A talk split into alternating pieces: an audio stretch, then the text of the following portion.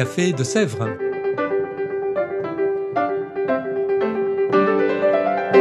Au Café de Sèvres, on discute philosophie et théologie.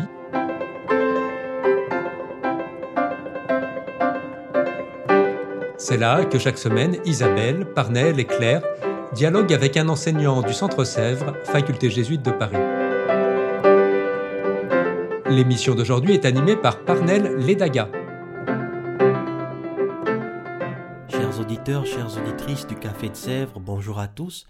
Je suis heureux d'être avec vous pour un nouveau podcast et aujourd'hui j'ai le plaisir de recevoir dans notre studio le père Michel Fédou.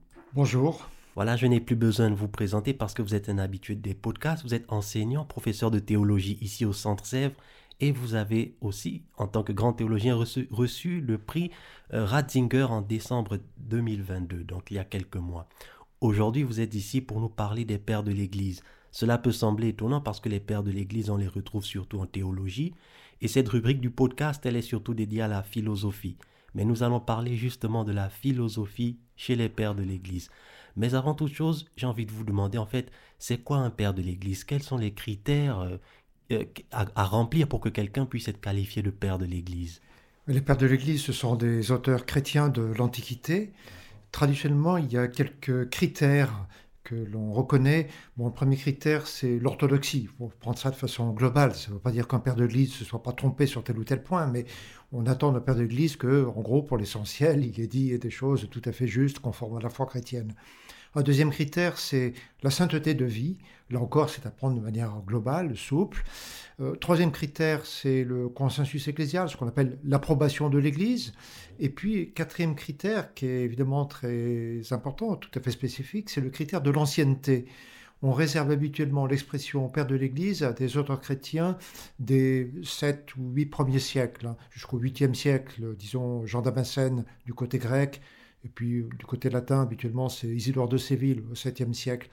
Euh, ça ne veut pas dire qu'on ne puisse pas euh, appliquer analogiquement l'expression père de l'Église à des auteurs plus tardifs. Par exemple, souvent on a dit que Saint Bernard est considéré comme un père de l'Église, mais euh, au sens strict, on emploie plutôt cette expression pour des auteurs des premiers siècles de l'histoire de l'Église. D'accord. Mais donc on est clair que aujourd'hui quelqu'un ne peut plus être un père de l'Église, par exemple. Oh, dans un sens large, on pourra très bien dire ça que quelqu'un est comme un père de l'Église ou, une mère de l'Église, si j'ai une femme. Mais euh, dans un sens strict, on réserve plutôt cette expression à des auteurs chrétiens des premiers siècles et on les appelle pères de l'Église justement parce qu'ils ont contribué à engendrer l'intelligence de la foi dans ces premiers siècles de l'histoire de l'Église. D'accord, très intéressant à savoir.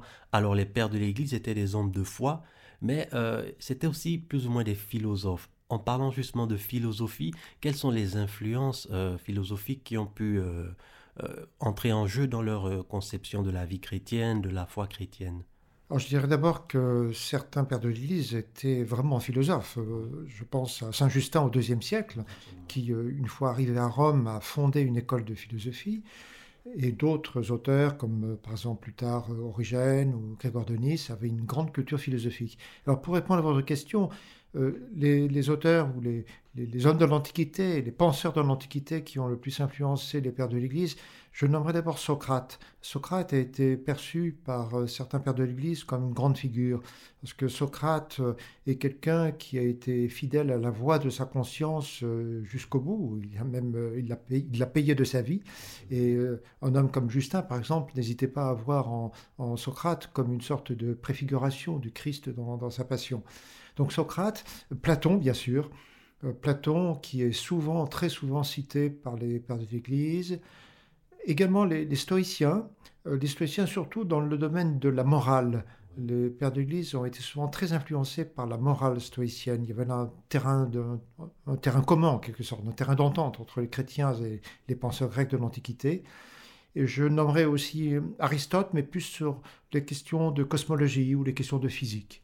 Mais voilà, je crois qu'il y a surtout une influence très forte du, platonisme et du stoïcisme chez les pères d'Église. C'est très intéressant et je suis surpris euh, d'apprendre euh, que Socrate fut d'une influence pour les pères de l'Église parce que Socrate, lorsqu'on lit euh, les dialogues écrits par Platon, Socrate c'est quelqu'un qui pose des questions à l'infini. On a l'impression qu'il n'est jamais satisfait.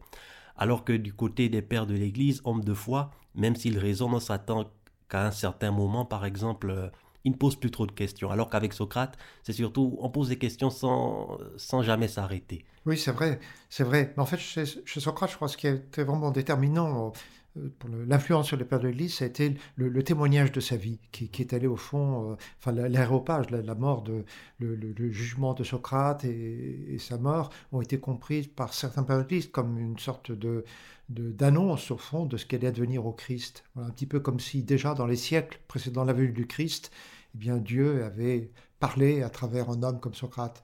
Bon, ça n'empêchait pas les pères de l'Église d'être aussi parfois critiques et très critiques par rapport à des penseurs de l'Antiquité. Mais la figure de Socrate, certainement, est une figure qui comptait beaucoup pour eux. D'accord. Mais dans le même ordre d'idée, en dehors de Socrate, j'ai l'impression, je peux me tromper, et vous allez me corriger, que euh, en ce qui concerne la philosophie grecque, la philosophie antique, les pères se, la sont un peu euh, appropriés, c'est-à-dire ils ont vu ce qu'il y avait de positif en elle et les aspects un peu négatifs, ils, ils les ont mis euh, de côté. Alors en fait, euh, c'est exactement cela. Ils ont, les pères de l'Église ont, opéré en quelque sorte un discernement par rapport à la philosophie de l'Antiquité. C'est-à-dire qu'à la fois, ils ont repris en compte euh, un certain nombre d'enseignements des philosophes grecs qui leur semblaient très fondés, je pense à Eusèbe de Césarée qui a écrit au IVe siècle un ouvrage intitulé Préparation évangélique. Et Eusèbe en particulier cite beaucoup Platon. il voit dans certains textes de Platon, au fond, euh, l'expression de, de, vérité qui serait également tenue par les chrétiens. Mais d'un autre côté, euh, les pères de l'Église ont aussi euh, refusé, ils ont, ils ont contesté, réfuté un certain nombre de doctrines des philosophes grecs. Donc il y a eu un discernement. Ils ont pris le bien, et ils ont pris ce qui leur semblait juste, et par contre, ils ont contesté ce qui leur semblait incompatible avec la révélation chrétienne. Vraiment intéressant à savoir. Alors là, nous venons euh, d'aborder justement les influences sur les pères de l'Église. Mais alors, quelle fut l'influence des pères de l'Église eux-mêmes sur la philosophie, sur les philosophes ultérieurs, les courants de pensée euh, des siècles suivants? Eh Bien, je dirais que les pères de l'Église ont, souvent repris des, concepts ou des formes d'argumentation qu'ils trouvaient chez les philosophes grecs, mais ils les ont transformés, souvent de manière très radicale. Et par ce fait même, ils ont eu une influence sur euh, la pensée ultérieure. Je donne un ou deux exemples. Il y a un bon exemple, c'est l'exemple de l'expression logos spermaticos. Euh, les stoïciens euh, considéraient que le principe du monde, c'est-à-dire le logos, était présent dans toutes les parties du monde. Logos disséminé, logos spermaticos, dans toutes les parties de l'univers. Eh bien, un homme comme Justin, au IIe siècle, a repris cette expression mais il en a transformé radicalement le sens, parce que pour lui, le logos spermatikos, c'est le Verbe de Dieu dont parle l'évangile de Jean. Au commencement était le logos, le logos de Dieu qui est disséminé, qui, était déjà répandu dans les nations avant même la venue du Christ. Je donne un autre exemple très intéressant, c'est l'exemple du mot philosophique hypostasis. Euh, c'est un mot qui, dans la philosophie grecque, signifiait la substance. Or, euh, les pères de l'Église ont repris ce mot, et surtout à partir du IVe siècle, ils lui ont donné un sens nouveau. La substance, l'hypostasis, ne désigne plus la substance qui est commune au Père, au Fils et à l'Esprit, mais désigne plutôt ce qui est distinct, ce qui est propre au Père ou propre au Fils ou propre à l'Esprit. C'est le mot qu'on traduira en latin par persona, d'où le français personne, les personnes de la Trinité. Donc on a un exemple, au fond, la manière dont les pères de l'Église ont repris des concepts de la philosophie grecque, mais ont transformé le sens de ces concepts, et par ce fait, par ce biais, ils ont eu une influence sur la pensée ultérieure, notamment sur la théologie chrétienne. D'accord, très intéressant. Mais avant de poursuivre, euh, j'ai envie de vous demander quels sont les ouvrages un peu de, des pères de l'Église que vous pourrez recommander pour un novice, pour un débutant, quelqu'un qui ne connaît pas et qui souhaite se familiariser avec la pensée des pères? Alors je recommanderais beaucoup euh, l'œuvre d'Irénée, Contre les hérésies d'Irénée, surtout les livres 3, 4 et 5. Mais je recommanderais aussi beaucoup euh, Origène, le traité des principes d'Origène. C'est une œuvre, c'est la première synthèse, doctrinale du christianisme. Et cette œuvre est très marquée par la philosophie grecque. Et Origène, en même temps, réinterprète cette philosophie au service de la foi chrétienne. Donc Origène, c'est la première moitié du IIIe siècle. Un autre auteur que je mentionnerai, c'est Grégoire de Nice, qui est vraiment un grand penseur. Je pense à son Contre-Homme, qui est vraiment une œuvre majeure dans laquelle il réfute, à la suite de son, de, son frère Basile de Césarée, il, réfute euh, la, tradition de l'arianisme, la philosophie de l'arianisme. Et euh, enfin, je, mentionnerai Augustin. Augustin, qui est un très grand penseur. Euh, chez Augustin, je souligne en particulier l'importance des livres 10 à 13 des Confessions, dans lesquels Augustin développe une pensée euh, philosophique extrêmement rigoureuse, extrêmement intéressante sur la mémoire et aussi sur la temporalité. Mais c'est intéressant tout cela. Mais j'ai envie de vous poser une question qui me vient spontanément à l'esprit. Pourquoi les pères de l'Église, en fait, se autant intéressés par la philosophie, surtout la philosophie de ces siècles?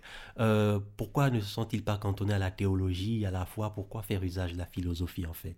Bien, je répondrai d'abord qu'en fait, euh, la distinction entre philosophie et théologie, c'est une distinction qui a été formalisée à des époques ultérieures au Moyen Âge et puis bien sûr à l'époque moderne et, contemporaine.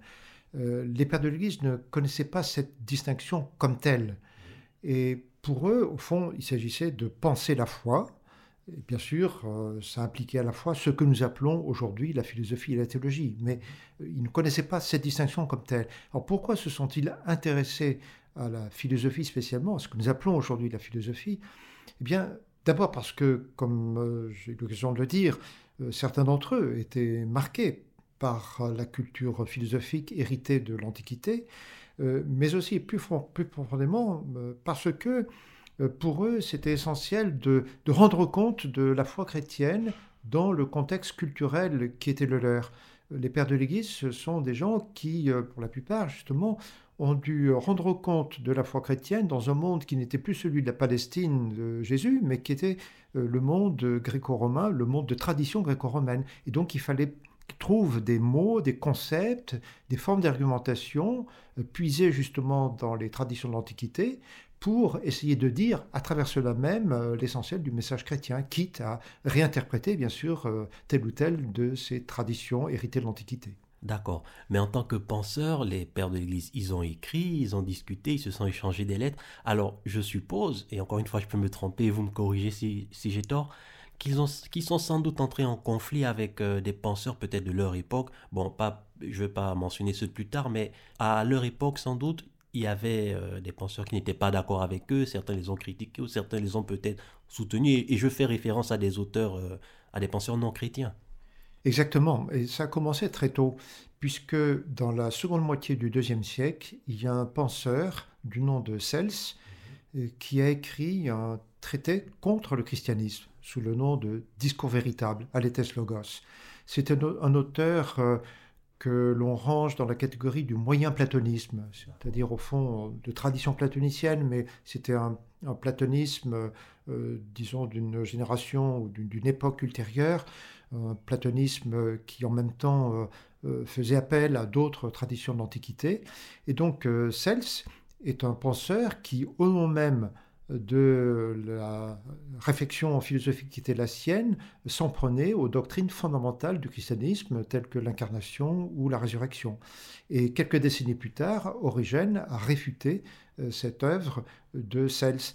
Mais il y en a eu d'autres. Hein. Euh, bon, il y a eu euh, Plotin, très connu, néoplatonisme de, de, Plotin. Il y a aussi Porphyre. Augustin, par exemple, a, consacré beaucoup de temps, beaucoup d'énergie à la réfutation de certaines thèses de, de, Porphyre, qui lui aussi avait écrit contre les chrétiens. D'accord. passionnant de l'apprendre. Et est-ce qu'il est, est, qu'il est possible de lire en fait Y a-t-il une correspondance ou peut-être euh, des ouvrages dans lesquels on peut lire un peu ces débats? On s'imagine bien que ce n'était pas des débats euh, instantanés comme aujourd'hui, mais y a-t-il peut-être des ouvrages? On pourrait... Euh, oui. oui. Oui, oui, certainement.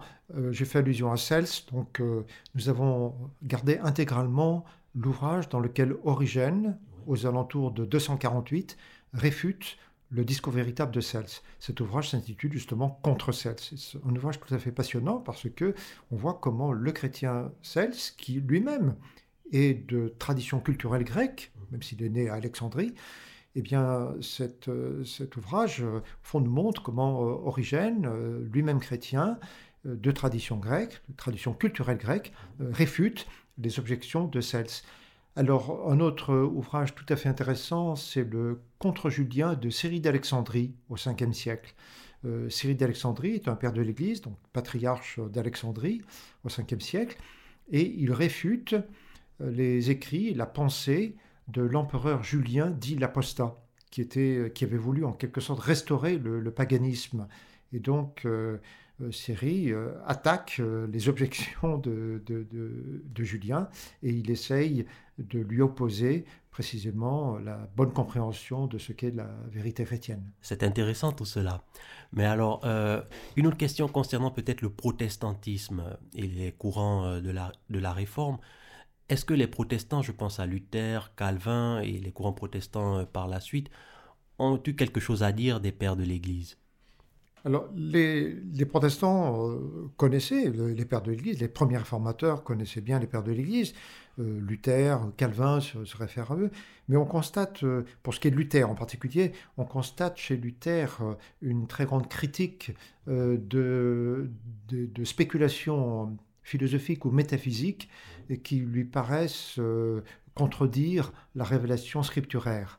Au nom du principe sur la scriptura, l'écriture seule, eh bien, euh, Luther euh, s'en prend volontiers aux philosophes comme Aristote, et il s'en prend aussi d'ailleurs à certains pères de l'Église, dans la mesure où ces pères de l'Église lui semblent parfois trop tributaires de la philosophie grecque. Par exemple, il critique parfois Origène de ce point de vue. Mais ça n'empêche pas que, en même temps, certains réformateurs, euh, dès les origines, euh, non seulement connaissent bien euh, des textes patristiques, mais s'y réfèrent. Par exemple, Calvin se réfère volontiers à Jean Chrysostome ou à d'autres pères de l'Église. Et puis, quoi qu'il en soit des premiers réformateurs, aujourd'hui, en tout cas, on peut dire que des philosophes protestants, aussi bien que catholiques, se réfèrent volontiers aux pères de l'Église, parfois bon exemple, c'est Paul Ricoeur, une tradition protestante, et qui euh, se réfère beaucoup à Augustin dans, ses écrits. Mhm, intéressant. Alors, quelle est, euh, c'est la dernière question, je termine par celle-ci, quelle est l'importance des pères de l'Église aujourd'hui? Vous venez de mentionner Paul Ricoeur, mais influence-t-il encore vraiment la pensée chrétienne catholique, la pensée philosophique en général? Alors certainement, la théologie chrétienne est influencée par euh, la lecture des pères de l'Église. Il y a eu au XXe siècle un grand retour, un grand mouvement de retour aux pères de l'Église, et ce retour a eu une grande influence sur la théologie chrétienne. Si on pense à des théologiens comme Henri de Lubac ou Jean Danielou ou, ou Goraner ou Karl Rahner. Euh, pour ce qui est des, philosophes, ben, on constate que effectivement, dans les décennies récentes et jusqu'à nos jours, il y a des philosophes euh, qui ont été ou qui sont profondément marqués par un certain nombre de textes d'auteurs patristiques. J'évoquais tout à l'heure euh, Paul Ricoeur. On pourrait mentionner dans un tout autre ordre euh, Michel Foucault. Dans son Histoire de la sexualité, il consacre des développements à Clément d'Alexandrie. On pourrait aussi citer des philosophes très différents comme Michel Henry. Michel Henry, dans son livre Incarnation, consacre deux chapitres à Irénée et Tertullien. Il trouve dans ses pères de l'Église euh, des auteurs qui, euh, déjà, au fond, ont proposé une philosophie de la chair, une réflexion sur la chair et sur, l'incarnation. On pourrait citer aussi euh, Jean-Luc Marion, qui a donné par exemple grande importance à Denis Lalopagite, dans le cadre de sa réflexion sur, sur l'être ou sur Dieu, la transcendance divine. Certainement, il y aurait d'autres noms à citer, je pense Emmanuel Falk et certainement beaucoup d'autres encore. Donc on voit bien à travers ces quelques références que la fréquentation des pères de l'Église continue effectivement d'avoir une grande importance pour certains philosophes de notre temps. Et c'est vraiment super de le savoir. Alors, euh, je vous remercie infiniment, Michel Fédou. Merci d'avoir accepté notre invitation. Merci à vous. Voilà, et quant à vous tous, chers auditeurs et auditrices du Café de Sèvres, je vous remercie de votre écoute et de votre fidélité. Nous nous donnons rendez-vous dans deux semaines. D'ici là, portez-vous bien et à très bientôt.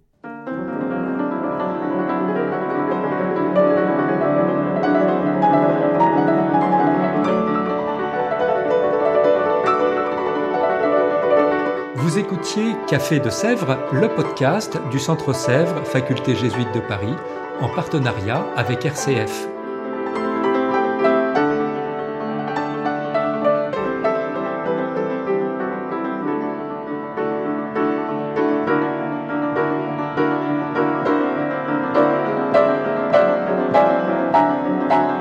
Rater aucun épisode, abonnez-vous sur votre application préférée. Spotify, Deezer, Apple Podcast ou Google Podcast.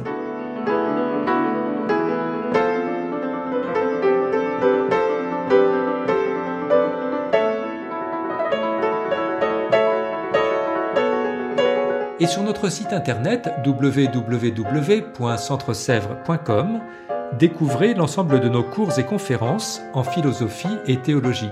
À bientôt!